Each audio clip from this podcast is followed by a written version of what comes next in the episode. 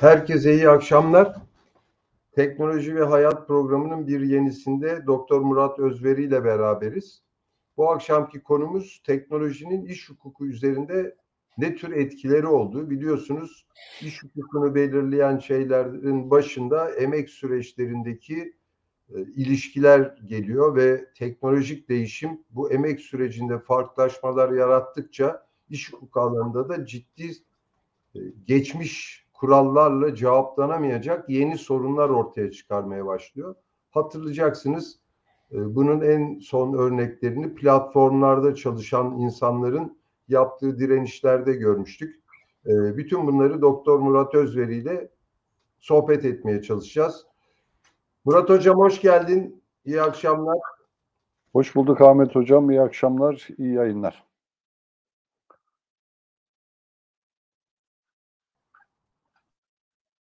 Ahmet Hocam sesim geliyor mu? Alanında e, iş alanı, iş hukuku alanında ortaya çıkan değişikliklerin temelini ne oluşturuyor? Hocam bir ara ses gitti. Tam soruyu al- alamadım. Rica etsem bir daha şey yapar mısınız? Tabii. donma yaşandı. İş hukuku alanında ortaya çıkan değişikliklerin temelini ne oluşturuyor sence? Şimdi iş hukukunun kendisi zaten bir teknolojiye bağlı sanayi devriminin ortaya çıkardığı bir hukuk dalı. Sanayi devriminden önce iş hukuku diye özel bir hukuk alanı yoktu. İş hukuku ortaya çıktıktan 1910'lu yıllara kadar da adı iş hukuku değildi, işçi hukukuydu. Adının değişmesi bile ne? Belli bir dönüşüm içerisinde olduğunu, sürekli bir dönüşüm içerisinde olduğunun göstergesi. Şimdi sorduğun soruya somut olarak çok değişik açılardan bakarak yanıtlar veriliyor. İşte teknolojinin gelişmesi bir kaçınılmazlık olarak vurgulanıyor ve her yeni teknoloji yeni çalışma ilişkilerini, yeni çalışma biçimlerini, yeni işleri ve meslekleri ortaya çıkardığı için de dönüşümün kaçınılmaz olduğu söyleniyor. Şimdi bunu ben üçüncü kişi ağzından aktarmamın nedeni şu, bu söylem doğru ama bana göre birincil nedeni ya da etkisi bu değil. Teknoloji özellikle iş gücü üzerindeki denetimi maksimize edecek en ucuz yöntemleri beraberinde getirdiği an üretim sürecine yansıtılıyor. Teknolojinin gelişmesi tek başına üretimdeki iş ilişkilerinin dönüşümünü de beraberinde getirmediği inancındayım ben. Ne zaman ki bu dönüşümle birlikte denetim de en üst düzeye çıkıyorsa o zaman üretim sürecine alınıyor. Ama denetlenemeyen bir dönüşümün üretime yansımasına da bence izin verilmiyor. Bu nedenle de sadece teknoloji değil, teknoloji sahipliği, mülkiyet ilişkileri de bu dönüşümün dolayısıyla da iş hukukunun normatif yapısındaki etkilerinde belirleyici olduğu inancındayım ben şahsen. Şimdi baktığımız zaman son özellikle bu yapay zekanın gelişmesi, platformların gelişmesiyle beraber oralarda kullanılması ile beraber hizmet sektöründe de çok ciddi farklılaşmalar ortaya çıkmaya başladı. Birden fazla işverene çalışan yazılımcılar, e, kendisi kendi alet, edevat, araç gereciyle hizmet eden aslında doğrudan işçinin yapacağı işleri yapan ama bir iş aktiyle hukuki anlamda işçi işveren aktiyle birbirine bağlı olmadan çalışan bir dizi insan çıktı. Mevcut iş hukuku bunları kapsayacak gelişkinlikte mi?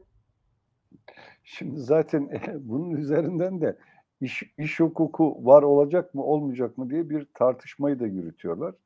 Bu tartışmanın da ben ideolojik bir boyut olduğunu düşünüyorum. Şimdi tarihsel olarak çalışma ilişkilerine bir saniye bakacak olursak her yeni teknolojiyle birlikte bu teknolojiyi üretip üretimde kullananların ilk aşamada ortaya koydukları bir iddia var. Yani o teknolojiyi içselleştirip kabul ettirilene kadar diyorlar ki artık yeni teknolojiler var. Yeni teknolojilerle birlikte çalışan tipi, işçi tipi, işin dağılım ve üretim süreçlerinin tamamı değişti ve bu değişimi de genellikle pozitif sözcüklerle ifade ediyorlar. Daha özgürleşti, daha fazla zaman kalacak, daha kendi zamanına ve işin yapılış sürecine hakim bir işçi tipi ortaya çıkacak. Hatta üretim sürecinin tamamına hakim, bilgiyle donatılmış bir yeni işçi tipi çıkacak ve Ford'u sistemin parçalanmış, küçücük parçalarda etkide bulunan ama üretimin tamamı konusunda inisiyatif koyabilecek bilgi ve donanıma sahip olmayan bir anlamıyla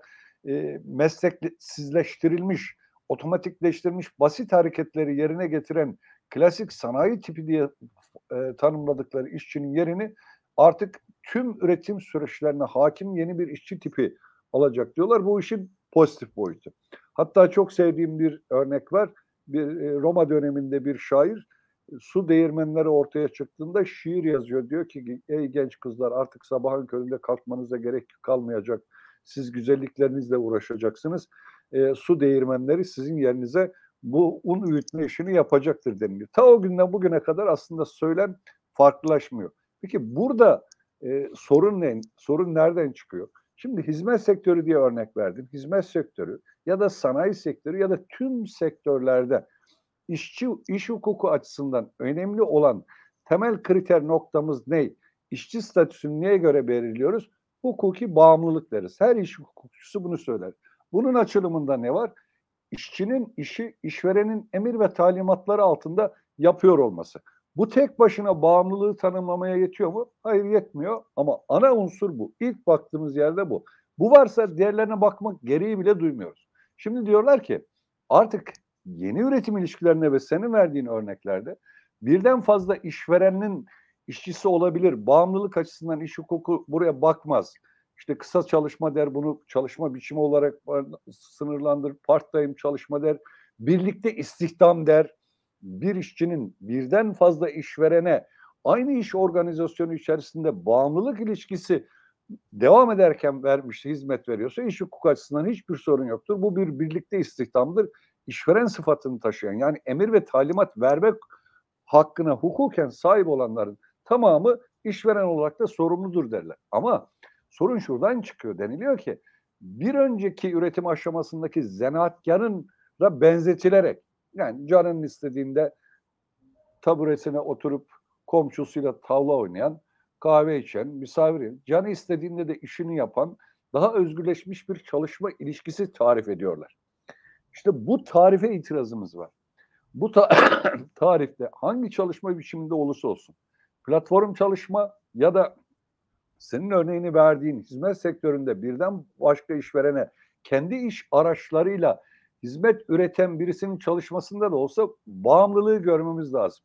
Şimdi o halde bağımlılığı emir ve talimatın teknik adıyla hukuki bağımlılığın ötesinde yeni bir şekilde de tanımlamak zorundayız. Çünkü bağımlı bunlar gerçekten. Yani iş hukukunun yaptığı tarifle örtüşmeyen ama hayatın içerisinde belki de emir ve talimat altında çalışan işçiden daha yoğun bir bağımlılık ilişkisi içerisinde olan bir işçi tipi çıkıyor karşımıza.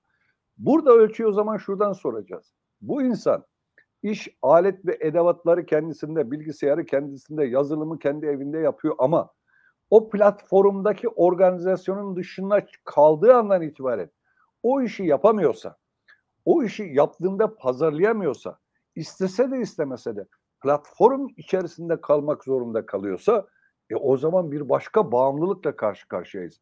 Hem hukuki bağımlılık hem ekonomik bağımlılıkla gündeme geliyor. Ve örneğin Alman Federal Mahkemesi bu bağımlılığı yani ekonomik bağımlılıktan hareket ederek de yine bunların statüsünün işçi olacağı sonucuna ulaşıyor. Amerika'daki verilen bir takım mahkeme kararları lehte ve aleyhte var. Hukuk bunun içerisinde yeni bir bağımlılık tarifi yapmak için uğraşıyor. Şimdi bunlar gerçekten bağımsız olsalar, yani gerçekten ürettiklerini o organizasyonun dışında da piyasalarda değerlendirilebilecek bir inisiyatife sahip olmuş olsalar, ürettikleri ürünün bu anlamda sahibi olabilecek konumda olsalar, o organizasyonlarla herhangi bir bağımlılığı olmasalar iş hukuku bununla uğraşmayacak. Bu tamam diyecek ya kendi nam ve hesabına çalışandır diyecek. Ama olay öyle değil. Kendi nam ve hesabına çalışıyor gibi görünen ama o organizasyona sıkı sıkıya bağlı, o organizasyon olmadan ekonomik anlamda varlığını sürdüremeyecek bir çalışan tipi çıkıyor ortaya. Şimdi o kadar kurnaz ve hızlı davranıyorlar ki bu ekonomik bağımlılığın hukukileşmeden önce bir adım öteye geçip kendileri bu statüyü kendi nam ve hesabına çalışanlar olarak hukuka tanıtmanın gayreti içerisine giriyorlar. Bunu da en hissedilmeyecek yerden yapıyorlar. Amerika'da da böyle başladı. Türkiye'de de böyle başlıyor. Sosyal güvenlik yasasında yaptıkları tarifle başladılar. Bakın Amerika'da da böyleydi. Buna sağlık müteahhitliği deniliyordu. Şu anda bizim yürürlükte olan 5510 sayılı yasamızı ek bir 10. madde ekleyerek dediler ki uzman hekimler özel hastanelerde çalışırlarken hastaneyle yaptıkları sözleşmede aksini açıkça kararlaştırılmamış iseler bunlar 5510 sayılı yasanın 4B statüsünde kabul edilirler. Yani kendi nam ve hesabına çalışanlar olarak kabul edilir denir. Şimdi tüm özel hastanelere bakın. Tüm uzman hekimler özel hastanenin içerisinde her biri bir tacir konumunda konumlandırılmış durumda. Hastane sahibi hastayla hekimi o hastanenin fiziki ortamında bir araya getiriyor. Sosyal Güvenlik Kurumu bilene tek tek hekimlerle sözleşme yapıyor. Siz o hastaneye gittiğinizi, hastaneden kurumsal bir hizmet aldığınızı sanıyorsunuz ama gittiğiniz doktorla ilişkiye giriyorsunuz. Mesleki risk sigortasına kadar tüm yükümlülükler doktorda. İşin garip tarafı doktor bunun farkında değil. İş ilişkisi sona erdiğinde bunlar garanti ücret artı prim usulüne göre çalışıyorlar. Bu da bir ücret ödeme biçimi.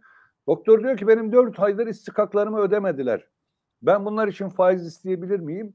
E ben bir hukukçu olarak diyorum ki peki fatura kestiniz mi? E kimse bana öyle bir şey söylemedi ki. E diyorum ki bak sen artık tacirsin ve usta bir tacir gibi hizmeti verdiğin andan itibaren de faturayı kesmek zorundasın ki karşı tarafın borcunu talep edebilir hale getirebilesin. Tacir gibi davranmalısın. Ne tacir diyor? Ben tacir değilim. Oysa hukuken tacir konumuna getirdiler. Kendisi bile bunun farkında değil. Buna da sağlık müteahhitliği deniliyor. Sadece tek örnek bu değil. İşte kuryelerde esnaf kuryelik diye hemen bir at taktılar. Esnaf kuryelik diye bir şey olur mu abi? İş hukuku açısından iş aletlerinin işçi tarafından temin edilmiş olması veya işveren tarafından verilmiş olması ana ilişkiyi tanımlamamız için önemli olan unsurlar değil. Mecelleden beri önemli değil. İsterse ben veririm bunun karşılığı vardır. Borçlar kanununda mesela parça başı iş, evde iş verme iş sözleşmesi. Bunların tamamında iş araçlarını hatta malzemelerin birçoğunu bile işçi temin ediyor olabilir. Bu temin ediyor olması bir başka ilişkiyi doğurur. Ama aradaki bağımlılık ilişkisini ortadan kaldırmadığı sürece mesleği ne olursa olsun, hangi sektörde çalışıyor olursa olsun hukuki statüsü işçidir. Şimdi iş hukuku bizim Yargıtay'ın son bir kararı var. Sanıyorum çalışma toplumunun bir önceki sayısında yayınladım. Bu konudaki boşluğu görüyor ve Yargıtay uyarıyor. Diyor ki bağımlılık ilişkisini artık daha geniş ve daha dikkatli yorumlamamız gerekiyor. Çünkü siz bu ilişkiyi doğru yorumlamazsanız o zaman bu insanlar hekim örneğinde olduğu gibi iş hukukunun koruyuculuğunun koruyucu çatısının tümüyle dışına çıkarılmış oluyorlar. Ben bunu işçisiz iş hukuku diye tarif etmeye çalışıyorum. İşçisiz iş hukuku korkunç bir olay. Sadece bir yorum değil. Artık işçisiz iş hukuku dediğiniz andan itibaren temel bir sosyal hak olan sendika hakkının da e, çalışma hakkında her şeyin içini boşaltıyorsunuz. Herkes kendi başına bir müteşebbis haline geliyor. Ve ticaret kanununun dışında koruyacak hiçbir şey yok. Ticaret kanunu da taciri korur ve korurken bir basiretli tacir tarifi yapar. Hekimden de basiretli bir tacir gibi davranması bekleniyor. Tacir hizmeti verirse anında faturayı da gönderir. Çünkü onun işi süreci böyle okuyordur. Ama hastanede hizmet veren doktorun aklına böyle bir şey bile gelmiyor. Çünkü tacir değil. Yani hayattaki maddi ilişkiyle hukuki format örtüşmüyor. Bu örtüşmemeyi teknolojinin verdiği olanaklar sağlıyor ya da o teknolojinin gelişimi bu sonucu doğuruyor. Bu sonucun üzerinden koruyucu mevzu mevzuatı bertaraf edecek bir hukuki süreç başlatmak için de adım atıyorlar. Hocam sana bir örnek vereyim. Lafını kestim izninle. Ee, sadece tıp alanında ya da e, sadece tıpta veya bu kuryelik işlerinde söz konusu değil. Bayağı ciddi büyük firmalara danışmanlık veren alanlarda o danışmanlık veren şirketler tam dediğim usulle çalışıyorlar. Yani şirketlerde fiili danışmanlık işlemini yapanlar şirketin bordrosunda olan isimler değil, şirketle fatura ilişkisi kurmuş olan insanlar ama işi alan yani A firmasının danışmanlık işini alan firma oruna hangi tür işler yapılacağını belirleyen firma çalışana kendisiyle bir fatura ilişkisi kurmuş olan kişi gerçek şahıs olan danışmana ne konuda çalışacağını söyleyen firma ama bir şahıs şirketi var bir limited ya da anonim şirket. Ortada ikisinin arasında bir ticari faturalaşma ilişkisi var ve eğer o şahıs artık ben sana danışmanlık yapam, yapmayacağım derse 20 senedir çalışıyor da olsa tek kuruş kıdem tazminatı alamaz. Şimdi sadece sorun kıdem tazminatı olsa Ahmet Hocam hadi deriz ki kıdem tazminatı çok önemli olmasına rağmen. Tek sorun şu o değil. Bak koruyucu mevzuatın dışına çıkıyoruz lafını somut söylemek lazım. Koruyucu mevzuatın dışına çıkmışsanız haftalık 45 saatlik çalışma süresinin sizin için hiçbir önemi kalmıyor. 45 saat, 60 saat, 100 saat ne kadar fiziki ömrünüz olursa bu 19. yüzyılın parça başı çalışan merdiven altı atölyelerine dönmektir ki bu atölyelerin adına terhaneler deniliyor. Birincisi bu. İkincisi fatura karşılığı çalışma denilen ya da işte kuryelerin çalışması. Ne kadar çok paket götürmüşsen götürdüğün paket üzerinden fiyatlandırıyorsun. Şimdi bu ilk başlarda çok cazip geliyor böyle gelir artırıcı geliyor. Nitekim bir kurye ile yapılan röportajı okumuştum. Kurye diyordu ki ben işte 7 yıl 8 yıl usta olarak sanayide çalıştım çıraklığımdan beri. Usta oldum. Halen aldığım para 2500-3000 lira. Evleneceğim, evlenemiyorum. Borçlandım, harçlandım. Bir motosiklet aldım. Kurye olarak çalıştım. Parça başına gelirimi 11 bin liraya çıkardım dedim. Bu çok cazip de geliyor. 2500 lira nere? 11 bin lira nere? Ama bir süre sonra bu genel hale aldığı andan itibaren yine biz biraz tarihe gidiyoruz. Parça başı çalışma bir dönem İLO tarafından yasaklanmıştı. Çünkü parça başında daha fazla daha fazla gelir ede, ede, el, elde edebilmek için zamanını en maksimum bir şekilde kullanan işçinin kendisi oluyor. Yetmiyor ailesini de bu işin içerisinde ortak ediyor. Ve parça başı işte işin birim fiyatını ucuzlatarak giderek hem iş gücü üzerinde bir denetim kurma mekanizmasını sağlamaya dönük gidecekler. İşte Fransa'daki 1840'lı yıllardaki 48'li yıllardaki ipek üretimindeki atölyelerin durumu bunun örneğidir. Daha çarpıcı bir örneğini ben Sivaslıyım biliyorsunuz yaylada. Eskiden türküsünü herkes bilir. Kendisini bilirler mi bilmiyorum. Burçak ekerlermiş. Ve Burçak'a da tarım işçileri. Onlar da 93 Harbi'nden göç edip gelmiş o bölgedeki en verimsiz yerlerde oturan köylerdeki işçiler getiriliyor. İşçilere burçak tarlasında yolma yaptırırken yolma denilir. Elle yoluyorlar. Önde gidene e, portikçi deniliyor. Ona 50 kuruş fazla veriyorlar. En arkadakine honcu deniliyor. Ona da 1 lira fazla veriyorlar. Öndeki geniş açıyor, arkadaki tempoyu hızlandırıyor. Bir süre sonra orta ona uymak için müthiş bir tempo oluşuyor ve onlar bağırıyorlarmış. Honcu, hortluyor, portikçi, portlir, orta çatlıyor. İşte bu çatlatmayı Honcu'yu hortlatacak, portikçiyi portlatacak ve ortayı çatlattıracak şekilde bir tempo kurmayı İngiliz iş adamları Marx'ta kapitalde örnek veriyor. 3 şilin, 5 şilin bir kısmına fazladan para verip bu tempoyu arttırabiliyorlar. Şu anda bakın sanayi bölgelerine bir bakın. Ne olacağını görmek için. Sanayi bölgelerine nasıl çalışıyor? Otomotiv fabrikası. Ford Otomotiv Fabrikası. Adını vererek söyleyelim. Bu fabrikaya etrafında onlarca fason fabrikaya bağımlı üretim yapan küçük atölyeler ya da kobiler çıkıyor. Kimisi arabanın aynasını üretiyor, kimisi kapı kolunu üretiyor, kimisi kapının şeritlerini üretiyor vesaire. Şimdi ana firma nasıl bir organizasyon kuruyor? Hem süre sınırı getiriyor. Bana diyor bu malı şu kadar günde teslim edeceksin. Birim fiyatı da 10 lira olacak. Hadi bakalım üret diyor. E, hayır dese adam Ahmet'e gidiyor, Mehmet'e gidiyor, Murat'a gidiyor. Önemli değil. Bir rekabet ortamında yaratıyor. Şimdi o zaman o fason firmanın avukatı mahkemede fazla çalışmaya ilişkin yasal haklarını kullanan işçiyi işten çıkarttığında diyor ki mahkemeye ben iş hukukunu uygulayamam. Eğer iş hukukunu uygulayıp bu işçi gibi herkese haftada 45 saat çalıştırıp yılda 270 saatin üzerinde fazla çalıştırma yaptırmazsam, günlük çalışma süresini 11 saatle sınırlandırırsam Ford'a taahhüt ettiğim süre içerisinde bu malı yetiştiremem. Yetiştiremediğim zaman da sözleşmem feshedilir. 360 tane işçi kapının önünde kalır. Ben iş hukukunu uygulayamam diyorum. Bakın bunu hukuki savunma olarak söylüyor. Aslında çok da haklı. Çünkü ona öyle bir cenderenin içerisine alınmış ki o cendereyi yapan yani ana firma Türkiye'de çalışma sürelerinin fazla çalışmalar dahil günde 11 saat olup olmadığını umurunda bile değil. İşte günde en fazla kaç saat çalıştırma yap umurunda bile değil. O bunu koyuyor. Bunu sınırlandıran hiçbir hukuki düzenleme de yok. Japonya'da bu tür işletmeleri korumak için hem bir fiyat hem de çalışma koşullarına yönelik sınırlamalar getirildi. Şimdi aynı organizasyonun firmayı kaldırın, Murat'ı koyun yazılımcı. Firmayı kaldırın, Ahmet'i koyun danışman olarak.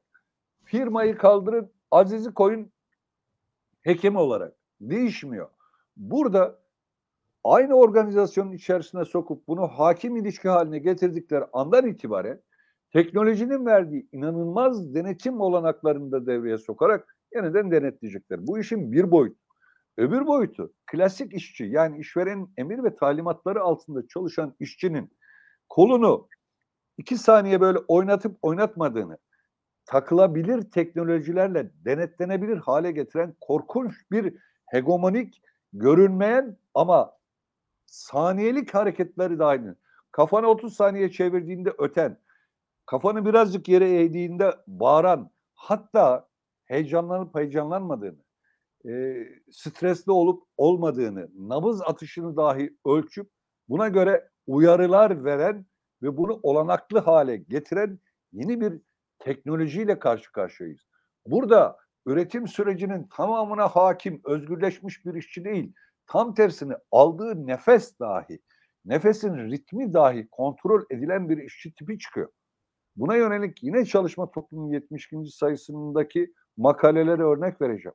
Dolayısıyla bu bir yanıyla denetimi maksimize ederken öbür taraftan bu denetimi makul işçinin temel kişilik haklarını koruyacak bir hukuki çerçevenin içerisinde tutacak denetim mekanizmalarını, klasik denetim mekanizmalarını, tersine denetim yani işverenin yönetimini hakkını sınırlandıracak denetim mekanizmalarını, dolayısıyla da iş hukukunu, iş hukukunun varlık nedeni bu, çöpe atacak bir takım gelişmelere doğru da zorluyor.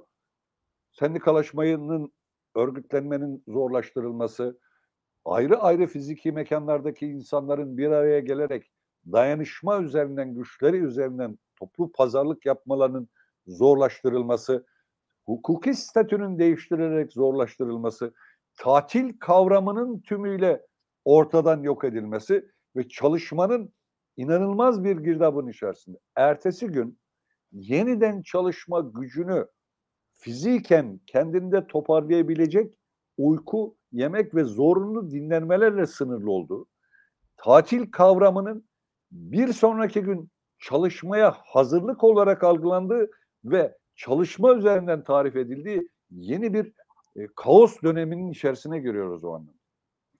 Şuna benzetiyorum bu anlattıklarını. Ben meslekten endüstri mühendisiyim. Bizim e, başlangıç derslerimizden birisi esas olarak bu Taylorizm vesaire gibi konuları ele alırdı. Orada bir tanımlama vardı e, kitabın başında. Taylor diyor ki bir endüstri mühendisi bir iş sürecini tasarlarken işçinin kafasının en fazla bir öküzünki kadar çalışmasını sağlamak zorundadır. Yani işi o kadar basit, basit parçalara böl ki vasıflı işçi arama ucuz emeği burada kullanabilesin. Bu o dönemin temel kurgularından biri. İkinci bir şey daha var o dönemde. Ee, çok ciddi şekilde yaygınlaşmış bir hastalık var Amerika'da. Bu otomotiv bölgesinde pazartesi günü işe gelen işçilerin, erkek işçilerin çok önemli bir yüzdesinde kısmi felçler ortaya çıkıyor kollarında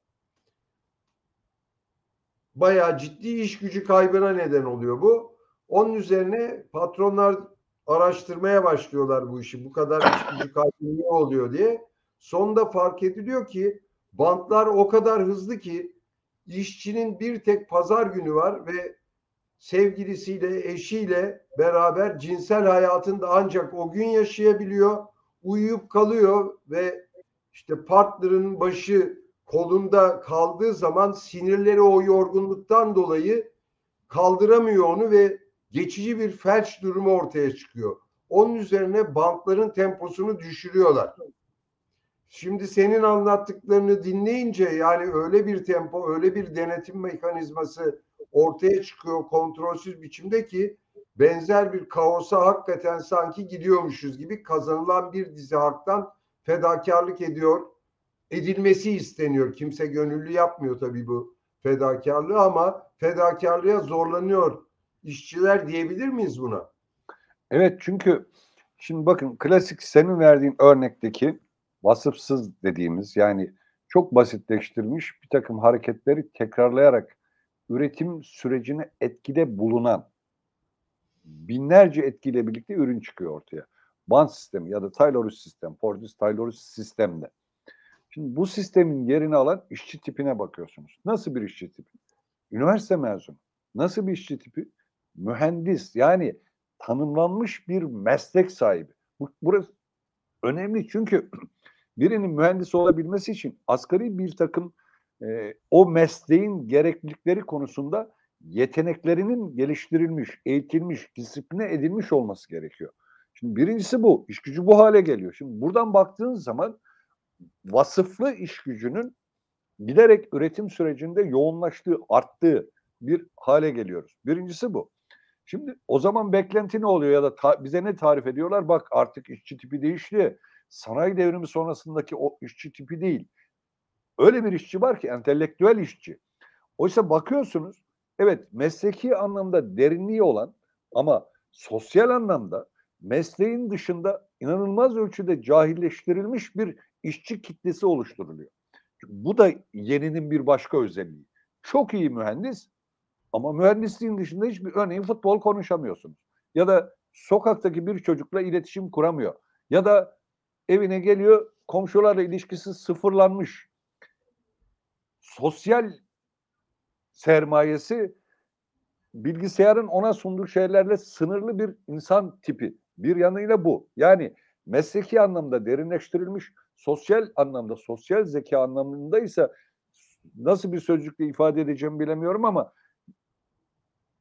şimdi onlar da üzerlerine alınacaklar. Ne diyelim? Bilgisiz bırakılmış. En hafif deyimiyle. Bu ve buna benzer bir sürü yeni özellikler üzerinden inşa ediliyor. Bunların hepsine bakıp da üst bir başlık attığınız zaman hep şunu görüyoruz. İş gücü üzerindeki denetimi elinden kaçıran, bu denetim hakkını bertaraf eden bir sistem kapitalizm olamaz. Kapitalizmin kapitalizm olması için gerekli temel özelliklerinden birisi hukuken meşru bir şekilde iş gücü üzerinde bir tür mülkiyet hakkı, bir denetim hakkına sahip olmuş olması gerekiyor. Eğer soruyu buradan sorarsanız o zaman işçilerin ortadan kalkması değil, daha yoğun, daha büyük bir denetim içerisine almış ve temel insan haklarını fabrikanın kapısının dışında bırakmış ya da iş yerinin dışında bırakmış ya da bilgisayarın yarattığı o dünyanın arkasında bırakmış mekanların önemi yok. Bir işçi, bir çalışma ilişkileri karşımızda. Bunun bu kadar mekanik bir şekilde gitmesi için yani bir itirazla karşılaşmaması için korkunç bir hegemonik e, ideolojik anlamda bir hegemonya kuracak her türlü aparatı da devrenin içerisine sokuyorlar. İş hukukunun yeni, objektif, çağdaş bir takım pozitif kavramlar üzerinden bu ilişkileri meşrulaştırmaya çalışmasının tamamı da bu. Gayeyi analım burada hegemonik bir ilişki. Görünmeyen ama görünenden çok daha yoğun bir denetimi içeren, üstelik de e, görünen denetime göre çok daha ucuz olan e, belki de aradaki bir sürü şeyi devreye çıkaran bir ilişkiler ağının içerisine giriyoruz. Bu ilişkiler ağındaki bu kaotik ortamda taleplerin de artık çalışma hayatını iyileştirme üzerinden formüle edilmiş taleplerle ben çok bir yere varılabileceğin inancında değil. O zaman bu büyük bir hesaplaşmaya doğru gidecek. Beni bu cenderenin içerisine sokan, o platform çalışmasının içerisinde tutan tümüyle o mülkiyet ilişkileri. Ve ben mülkiyet ilişkilerini yeniden sorgulamaya başlayacağım. Hazreti İlyas dönemine döneceğiz. Mülkiyet hırsızlık mıdır? Mülk Tanrı'nın dışında. Oradan güne kadar gidecek. Yani bu kavga gerçekten tarihsel derinlikleri olan ve daha önümüzde de çok büyük mücadelelere gebe bir mücadele gidecek. İnsanın doğasına aykırı çünkü. insanın bir yanıyla yeniden köleleştirilmesi ve üstelik bu köleleştirmelerde entelektüel anlamda kısırlaştırılan mesleki derinliğinin dışında dünyası olmayan bir çalışan tipolojisi yaratmak için devasa üniversitenin kalitesizleştirilmesi, üniversitede bir takım metodolojik bilimlerin her bir üniversitenin içerisinde ikinci plana itilmesi, deontolojik kurallarının, meslek etiği kurallarının üniversitede dudak bükülen bir hale gelmesi, hayatı belirleyen tüm değerler sisteminin piyasa, tüketim ve markalar üzerinden şekillendirilmiş olması işin işte o ideolojik hegemonya boyutundaki devasa yatırımlarla şekillendirilen bir süreç. Tüm bu sürece yapılacak itirazlar bu nedenle giderek zorlaşıyor. Ama gücün ne? Ne yaparlarsa yapsınlar. Hangi biçimde inandırırlarsa inandırsınlar. Hangi felsefi dayanaklar üzerinden o hegemonyayı kurarsa kursunlar insanın doğasına aykırı bir ilişkinin içerisindeler. Yani yabancılaşma denilen olguyu ortadan kaldıramadıkları sürece o masanın başındaki bilgisayar uzmanı da trilyon para da kazansa içindeki huzursuzluğu ortadan kaldıramayacak. Bu huzursuzluğun getirdiği, bu e, insanın doğasına, doğanın doğasına aykırı, insanın insanı daha yoğun bir sömürüsü üzerinden kurgulanmış ve devam ettirilmeye çalışılan bu sisteme belki bizim hiç de öngöremeyeceğimiz yerlerden yeni itirazlar, yeni hukuki formülasyonlar, yeni yeni ve daha radikal bakın altını sırayla çiziyorum daha radikal itirazlar geleceklerdir ve bu radikal itirazlar sistemin kendisini sona erdirecek boyutlarda bir tehdit haline geldiğinde o altın çağ denilen hani işte kapitalizmin altın çağı deniliyor ya sosyal devlet vesaire. Belki oradan bir uzlaşıya kapitalizmin kendisi gelecek. Belki yeni bir KNSM politikalara doğru gidilecek ama o uzlaşıyı ötekiler kabul edecek mi bunları bilemiyoruz. Zaten işin heyecanlı boyutu, tarihin hep diyorum böyle bir ölsem 100 sene sonra gözümü açsam da bir baksam ne oluyor, ne, ne olmuş diye böyle bir şey olanaklı olsa insan böyle bir şey görüyor. Ama bunlar kısa vadede olacak olan şeyler değil ve kısa vadede çalışanlar için hem gelir dağılım anlamında hem sosyal ilişkiler anlamında hem yoksullaşma anlamında hem proleterleştirme anlamında o modasını geçti dedikleri e, kapitalizmin ruhunu okuyan Marksist okumaların yeniden güncelleşeceğini ve doğrulanacağını düşünüyorum. Şimdiden bile doğrulanıyor yani. O aradaki işte Weberci tariflerle yapılan orta sınıflar, ara sınıflar, statüler vesaire bunların da çok öyle kalıcı olmadığını, bunların kapitalizmin kendi özüne döndüğü, onu denetleyecek, baskı altına alacak bir mekanizma olmadığı zaman nasıl o dünün imtiyazlı işçi aristokrasisi kesilen kesimlerinin, imtiyazlı meslek gruplarının, benim de işinde yer aldığım işte tarif edilmiş avukatlık, doktorluk, mühendislik gibi doktorlar, mesleklerin nasıl hem proleterleşerek hem yoksullaşma sürecine doğru itildiğini daha şimdiden görüyoruz. Şimdi bir şey sorayım hocam sana. Ee, konuşurken aklıma geldi. İş hukuku alanının biraz dışarısına çıkacağım ama biraz önce verdiğin örneklerden düşündüm bunu. Yazılımcılar mesela e, yazılım konusu biliyorsun fikri mülkiyet konusu da aynı zamanda. Yani bir evet. yazılımın sahibinin kim olacağı. Bu bağımlılık ilişkisi dediğim mevzuda bence çok kritik bir olayda o gözle de bakıldığında da ortaya çıkıyor. Ben bir yazılımcıyım. Sana bir program hazırlıyorum ama sadece senin için hazırlıyorum programı. Bir hukukçular programı, telifi benim olan bir yani mülk, e, fikri mülkiyeti benim olan bir program olmuyor. Ben Murat Özveri'ye bir program yazıyorum ve fikri mülkiyetim Murat'ta oluyor. O zaman bizim bağımlılığımız zaten gayet açık şekilde ortaya çıkıyor gibi geliyor. E tabii zaten sorun da bu işte ilk bakılması gereken nokta o dedim zaten şimdi. Mülkiyet ilişkilerine bakacaksınız. Ben yarattığımın e, el koyamıyorsam, yarattığım benim olmuyorsa, ben yarattığımın bırakın onu. Ben bir yazılım yapıyorum. Kendi yazdığım yazılım sana yaptığım için kullanabilmem için yine senden para ödemem gerekiyor belki de. Korsan bilmem ne haline dönüştürülüyor. Şimdi düşünsenize şi- buradaki bağımlılığı, o yazılımcı açısından bağımlı.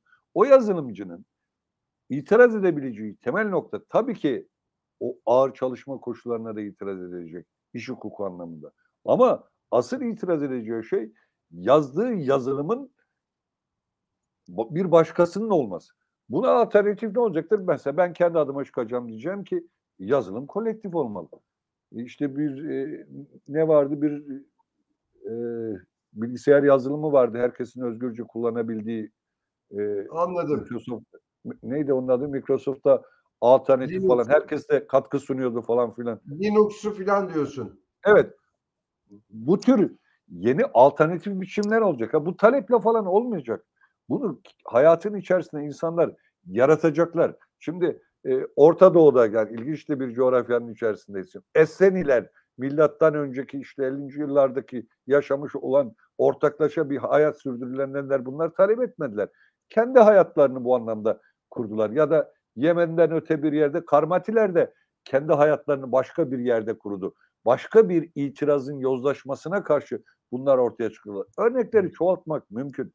Ama bu böyle gider mi? Gitmez.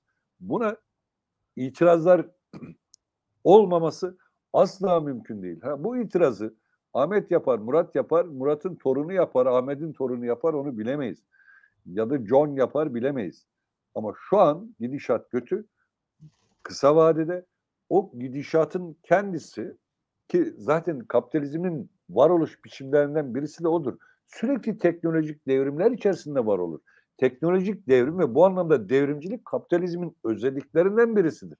Ama her devrimde, her değiş, değişimde işte o artan denetim mekanizması giderek özgürlüğünü yitiren, giderek yabancılaşma dozu artan insanların bu devrimi kendi kamu, toplum yararına kullanıma doğrultusundaki bir arayışları ve itirazları kapitalizmin korkulu rüyasıdır. Bu itiraz olmaması için zaten o ideolojik hegemonyayı üreten merkezlere dünyanın sermayesini aktarıyor kapitalizm. Bir şey soracağım hocam. Ee, şimdi baktığımız zaman iş hukuku e, işçi işveren arasındaki ilişkileri düzenliyor ama tarih yani ilk başta dediğin gibi işçi hukuku sonra iş hukuku haline gelmiş. İşçi sınıfında bazı kazanılmış haklarında yer aldığı bir hukuk. Örneğin 8 saatlik çalışma süresi, örneğin fazla mesai kısıtlamaları.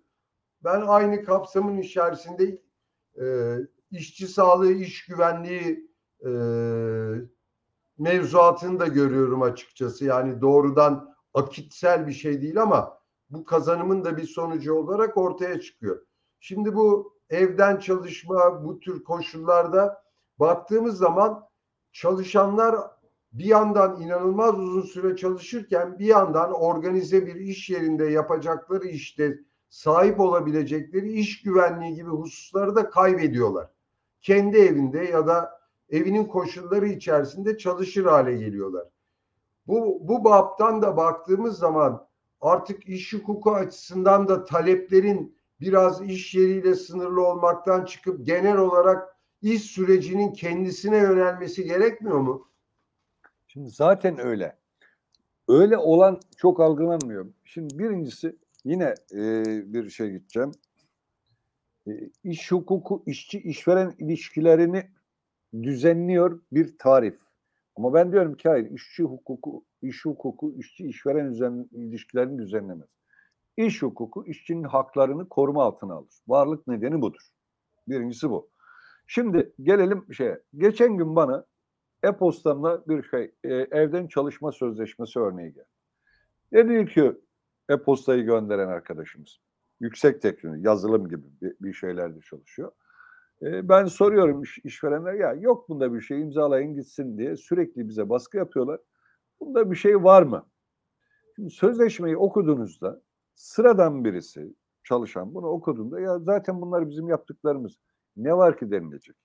Hatta öyle bir hükümler var ki çalışanın hakları sanki güvence altına almış. Mesela diyor ki evden çalışmada haftalık çalışma süresi 45 saattir diyor. Fazla çalışmalar dahil günde 11 saat. İş hukukunun koruyucu mevzuat bölümünün tamamı sözleşmeye geçirilmiş.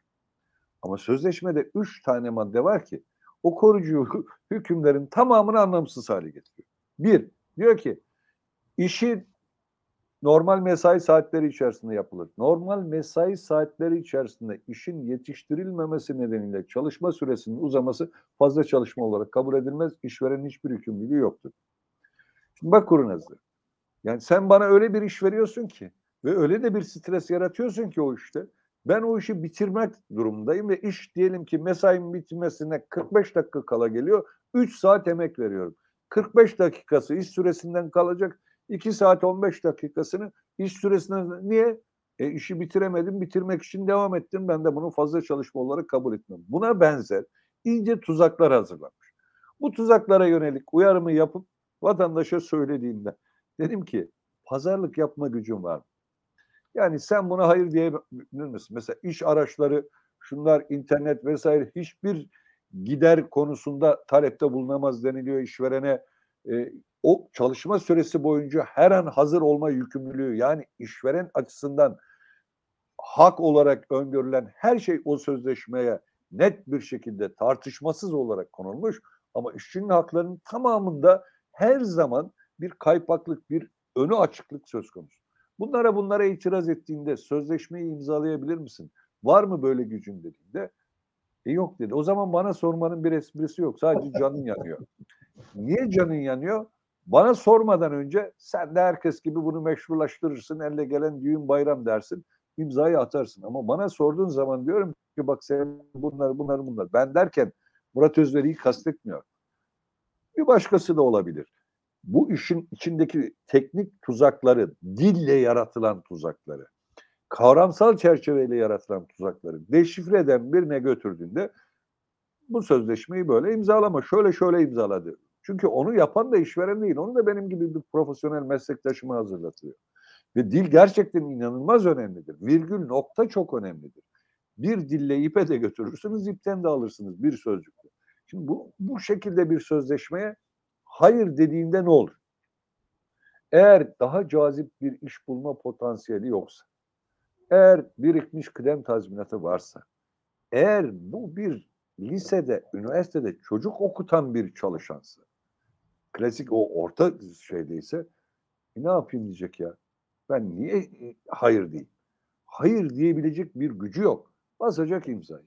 Şimdi benim hayır diyebilecek gücümün olmadığı koşullarda attığım imzaya hukuki sonuç bağlıyorsanız orada artık iş hukuku, iş hukuku hatta bırakın borçlar kanunu hiçbir şey yok demek. Asıl sorunumuz da burada. Bu klasik sözleşme özgürlüğü dönemi. Eğer benim hayır dememin bedeli işsiz kalmamsa, hayır dememin bedeli çalışma hakkından yoksunluksa, hayır dememin bedeli çoluğumun, çocuğumun geleceğinin risk altına girmesi ise, buna karşı herhangi bir korumam yoksa, örneğin asgari gelir diye bir şeyim yoksa, devlet çalışma hakkını gerçekleştirmek zorunda, gerçekleştirmiyorsa bana asgari bir gelir verecek.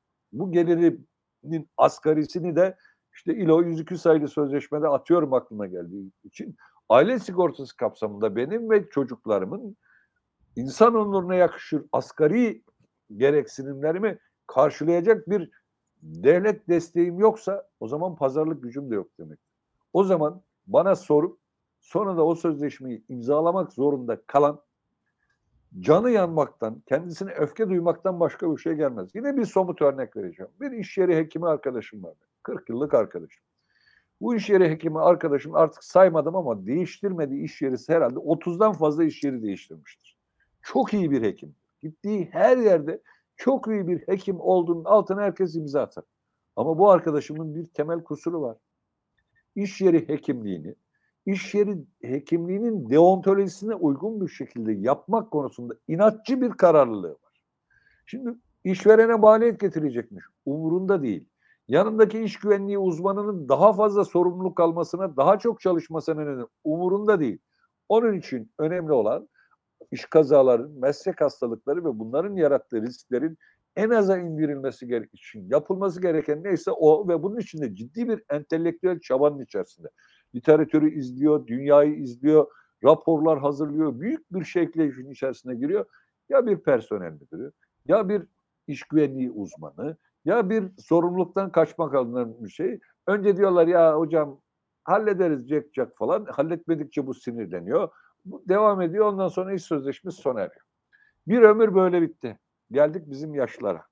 Artık iş bulmasının daha da zorlandığı bir dönemde ve giderek pazarlık aa çok iyisiniz ama yaşınız bilmem kaçın üzerinde demeye başladılar.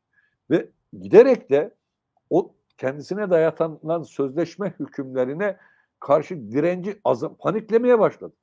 Ve nihayet bıraktığı bir iş yerinde o kadar kötü bir süreç yaşandı ki o bırakıldıktan sonra gel aman dediler ve yine istediği gibi bir sözleşme yapabilecek hale geldi. Yani kişisel yetenekleri üzerinden bunu koruyabildi. Ve asla bu alanda uzun süreli bir iş ilişkisinin içerisinde yer alamadı. Bilmiyorum anlatabiliyor muyum? İşte çelişkilerden bir tanesi de bu olacak. Ve bu arkadaşım bir yanıyla mutlu ama öbür yanıyla da artık herkes şöyle bakıyor. Aa, orada üç ay sonra bırakır gelir ya o anlaşamaz. Şimdi anlaşma ne? Anlaşma vasata evet demek. Anlaşma mış gibi oyunu bahsettiğin işçi sağlığı iş güvenliği, iş güvenliği kurallarını yapıyormuş gibi oyunu. Büyük bir kaza olmasın diye Allah'a dua edeceksin. Kaza olana kadar oluyormuş gibi yapacaksın. Kimse işini gerçek anlamda yapmayacak çünkü işinin gerçek anlamda yapılması işverene maliyet olarak yansıyor. O maliyeti en aza indirgeyecek şekilde durumu idare etmek iyiliğin ölçüsünün olduğu yerde sen kanunun sana verdiği ne diyor yönetmenlik meslek deontolojisinin dışında hiçbir otoriteye tabi olmadan iş yeri hekimleri çalışır diyor. E o öyle yaptığın zaman da 6 ayda bir, 8 ayda bir, en fazla bir buçuk senede bir iş değiştirmek zorunda kalan uyumsuz, geçimsiz, kavgacı, hatta ona bir şey de diyorlar. Haklılık neyi olan? Haklı çıkma takıntısı olan gibi diyorlar. Çünkü hakkını da aramaya başlıyor. Bir insan olarak devre dışı bırakılıyorsun. Ama ne zaman bunlar kıymete biniyor? Bak böyle geliyor şurada patlama olacak, bu işçi yanacak diye yaptığı uyarı olduğu zaman bunların kıymeti anlaşılıyor. Şimdi tüm bu, buraya baktığımızda mış gibi oyunu ve benzeri şeyler sürgüt devam edebilen bir şey değildir. Hayatın somut gerçeklikleri vardır ve bu gerçeklikleri ne kadar üzerine örtersen ört, ne kadar mış gibi dersen de bir yerden sonra kopan parmakla, kafana düşen bir tuğlayla, işsiz kaldığında yaşadıklarında dank eder. Sana nerede olduğunu, kim olduğunu, neye ve nasıl karşı olmanın gerektiğini en azından sezgisel düzeyde de olsa hatırlatır. Ve süreçler tek boyutlu gitmiyordur. Yani bu işin politik örgütlenme boyutu vardır. İş hukukunun dışında sosyal politika diye devasa bir alan vardır. Bu alanda üretilen vardır. Açık, net söylemek gerekiyorsa iş hukuku sınıf mücadelesinin normatif düzeyde formüle edildiği en yalın, en görünen olan alandır. O alandaki her bir yorum, yapılan her normatif, yani hadi normatif demeyin belki anlaşılmıyor, kanuni düzenleme bir tercihin ifadesidir. Bu tercihte kimlerin tercih edilip kimlerin kurban edildiği, kimlerin ne kadar kurban edileceğine yönelik kesintisiz bir kavga iş hukuku iş üzerinde süren, iş hukukunda yargıçta, iş hukukunda avukatla, iş hukukunda işçinin kendisi de farkında olmaksızın işveren yanlısı bile olabilir. Taraftır ve bu taraflılık sabit değildir. Sık sık yer değiştirir. Canlı, dinamik bir süreçtir ve bu süreç sürekli arayışlarla gider. Dolayısıyla ben inanıyorum ki iş hukuku bu anlattığımız çerçevedeki bağımlılığa karşı işçiyi koruma anlamında ilk yanıtı veren sosyal bilimlerden birisi olacaktır. Ama yetmeyecek. Yetmiyor zaten. verilen yanıtları hayatın içerisinde var edecek olan işçilerin ya da işçi statüsünde olanların örgütlülük düzeyidir. Bireysel iş hukukuyla siz koruma getiremezsiniz. Bireysel iş hukukuyla asgari standartları belirlersiniz. Bak ne diyor? İlişkileri düzenlersin diye tarif ediyorsunuz. İlişki falan düzenlenmez. Asgari standartlar belirlenir. Bu asgari standartların olup olmamasını dahi belirleyecek olan öbür alandır. Yani kolektif iş hukuk alanı, örgütlenme alanıdır. Ve bireysel iş hukukundaki yaşanan ve önlem alınmazsa daha da derinleşecek olan işte bağımlılığın tarif edilemez hale gelmesi, zor tarif edilmesi, yeni ilişkiler çıkması doğrudan kolektif iş hukuku alanına daha direkt, daha etkili bir şekilde yansıyacaktır. Ben bireysel iş hukuku anlamda bağımlılığı şöyle tarif ediyorum derim, bir formülasyon üretirim. Ama bu ürettiğim adama gel sendika üye, da üye ol. Üye olduğun zaman da şu hakları alacaksın, şöyle yapacaksın demekte zorlanırım. Daha geçen gün bir meslek örgütünün adını vermeyin toplu sözleşmesi imzalandı. Şimdi imzalanan toplu sözleşmede bu meslek örgütünde her birisi o mesleğin eğitimini almış olan insanlar ve öyle bir manzara çıktı ki bir kısmı ya ben niye sendikaya üye olayım? Zaten bireysel iş sözleşmesiyle şu kadarını aldım. Öbürü üye oldum ücretim düştü. Bir diğeri bak bu zammı almasaydık senin ücretin garip bir birden fazla kendi içerisinde çelişen gruplaşmalar ortaya çıktı. Ve bu gruplaşmaları yaratan şeylerden bir tanesi de işte o farklı çalışma biçimlerindeki her bir statünün birbirinin zıtlaştırılan bir ilişkiler yumağı içerisine içilmesi. Bu içilmeyi de kıracak, ortak bir paydaya getirecek bir şey. Yine 14 Nisan Tıp Bayramı'nda yaşadım. E, sağlık alanında sağlık emekçilerinin içerisinde doktorlarla doktor olmayan sağlık emekçileri arasında çok ciddi bir Aralık ayındaki e, zam talebinin karşılanmaması üzerinden bir kavga yürüyor. Biz diyorlar 6 sene okuduk, bilmem ne yaptık, biz doktoruz, biz bilmem neyiz, biz merkezindeyiz bunun. Biz hasta bakıcılar, hemşire, hemşireler ve diğer sağlık personeli nedeniyle haklarımızı alamıyoruz. O zaman biz onları yollarımızdan ayıracağız deyip kurulmuş sendikalar var. Bu sendikalara sen meslek sendikasını deyince kızıyorlar. Hayır biz doktorları örgütleyeceğiz. Başka kimseyi işimize almayacağız. Bizim çıkarlarımız bunlarla ortak değildir diyen bir anlayış, bir refleks çıkıyor. Tüm bunların işte önümüzdeki devasa sorunlar. Burada nasıl bir ortak paydada bu insanları buluşturup iş hukukundaki gelişmeler ne kadar gelişmiş olursa olsun onu iş yerinde, evinde var edecek olan şey o örgütlülük. Oraya nasıl varacağız sorusu. Burada kafa yormak Burada o, o ciddi bir soru hocam. O biliyorsun sendikal politikalar açısından çok kafa yorulması gereken evet. bir nokta. Ama ben son olarak bir gene şeye girmek istiyorum. E, iş hukukuyla ilgili bir konuya daha soracağım kafamda takılan.